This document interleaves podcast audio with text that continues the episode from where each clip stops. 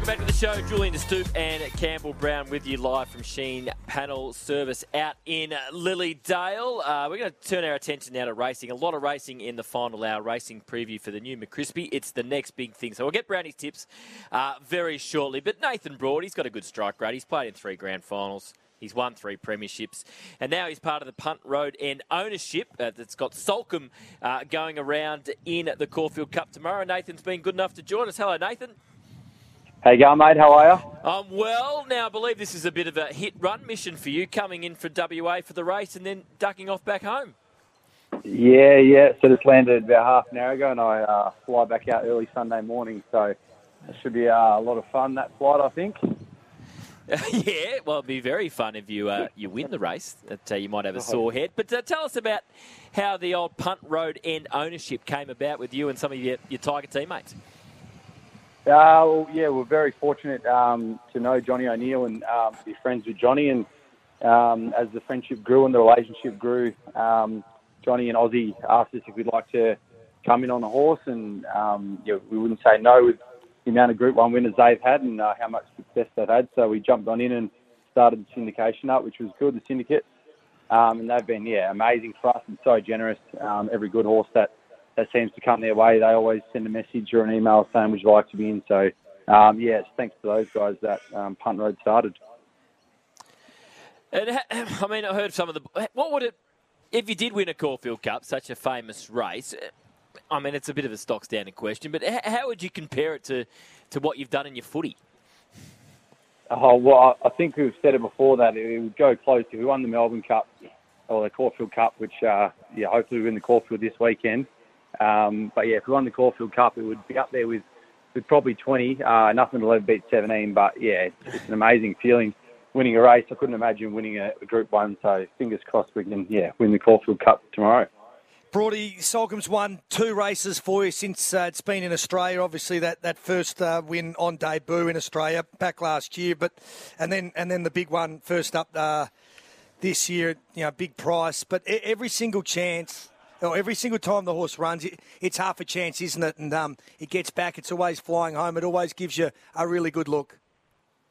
Yeah, he's such a good horse. Probably had a pretty uh, quiet autumn, which was uh, disappointing, but the way it was, and then um, yeah, to, to put a performance of 1700 like it did was um, unbelievable, and yeah, got us all excited again. So uh, always shows a good showing, and hopefully, yeah, tomorrow at Caulfield with a lightweight and a distance that it's probably uh, more likely to, it can be right there in the finish line. Is the Punt Road Syndicate building now? Like I, reckon on the back of you know you originals and, and Liam Baker and uh, Jackie Graham and a few, you've probably got some other teammates now that are just sniffing around wanting to, to get involved in these good horses. Are you going to sort of put them through a vetting process? here, knocking them back? Uh, is there a no dickhead policy? How does it work? nah, screw them. They're done. They had their chance. When Soulcombe was when Soulcombe was, you know, a battler and having a shock in autumn, um, they didn't want a bar of Soulcombe and they didn't want a bar of it. Now that it's all roses, um, they want to jump back on. So we've been through the through the ringer and the tough times, and yeah, we're going to enjoy the good times. Screw the rest of them. Sorry to Richmond, three-time premiership player and part owner of Soulcombe, Nathan Broad. Now, when you were talking about the horse, then Nathan, it actually sounds like you know what you're talking about. I heard Jayden Short on the other day with breakfast. I'm not sure he knows the front end of the horse from the back end of the horse, but it sounds like you, you is this something you've always been interested in horse racing? Yeah, yeah I think Shorty's just in for the ride, to be honest. But mm. um, we're trying to teach him so he's a bit more prepped for this media stuff. But um, no, nah, it's good. He's, it's good and not. Yeah, I've always loved my horse racing from back in WA. Um, had a couple of horses there with my mates um, from school and that. So it's always been a passion and had a farm going up with a couple of horses. So I've always loved the animals and loved the horse racing industry. And yeah, now I'm very lucky I can um, be at the good end of it. Uh, now, a couple of the owners aren't even going to be there tomorrow, are they? A couple of your teammates are overseas. Yeah, the couple of them are uh, just arriving in Vegas today, Liam Baker and Jack Graham. So, um, yeah, I don't know what time it'll be um, come the Caulfield Cup in Vegas, but uh, they're living it up there. And, yeah, the rest of us will be here, which should be good fun.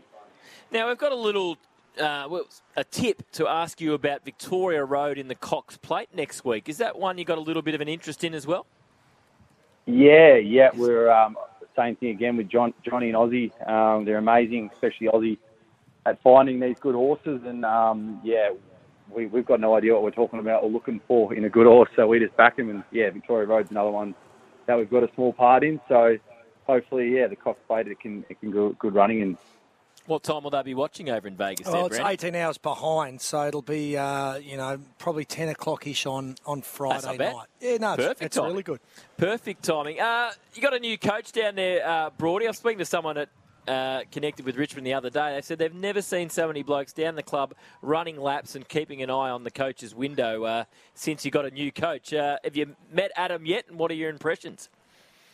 Yeah, I've, I've heard, I've been in Perth, but I've heard rumours it's most blokes we've seen down the club ever. So, uh, a few blokes looking for a spot, I think. So, but it's good. It keeps competition high. But yeah, I've met him a couple of times. Met him at the best and fairest. Um, he dressed there and um, had a one-on-one chat with him just briefly. And yeah, he seems like a genuine bloke and a, and a bloke that's real keen on connection and building relationships, which is yeah what our club's built off. So super excited um, to yeah get to know him more. And Chris Newman's obviously back um, from Hawks, so I uh, haven't had much to do with him. But yeah, same thing. I've only heard good things about him. So it's an exciting time for the footy club, and um, can't wait to get stuck in. To be honest.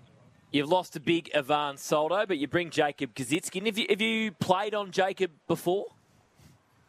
Yeah, the, the club bloody put up a highlight reel of Jacob, and they were nice enough to put a couple of him marking against me. That was uh, that was nice of him. But um, I have played on him a few times. He's a, he's a big boy and um, a great competitor, and I think he'd be awesome um, there side by side with Lynchy and whoever else we have down there. So very excited, and um, yeah, looking forward to meeting him. Uh, Nathan, thanks for your time. Before we let you go, are you are you hopeful for Soulcombe tomorrow? Are you quietly confident? Uh, how are you feeling ahead of the big race? Oh yeah, quietly, um, just yeah, just sitting back and observing for now. There's obviously some good horses in the race. Um, I think the Jamie Carvelli King's a great horse at lightweight. Um, there's a couple others there as well. So Hoo Ya Mal is, is a good horse too. So obviously the Caulfield Cup's always going to produce good horses, but I think we've drawn a great barrier. Um, we've dropped down in weight. I think yeah, if uh, we get out to the outside down the straight, look out. My advice for you, mate, I've owned plenty of horses with Johnny O'Neill over the last 20 years. If you do win, he's got a collection of green tree snakes at home. Just avoid them at all costs. I have read about these, these snakes, so uh, we'll see how we go if we win. Good on you, mate. Hey, just quickly, uh, where's uh, where's Jack's allegiance lie tomorrow? Is it Soulcombe or is it uh, Valiant King? Is he going to share with that with Trent Cotchin?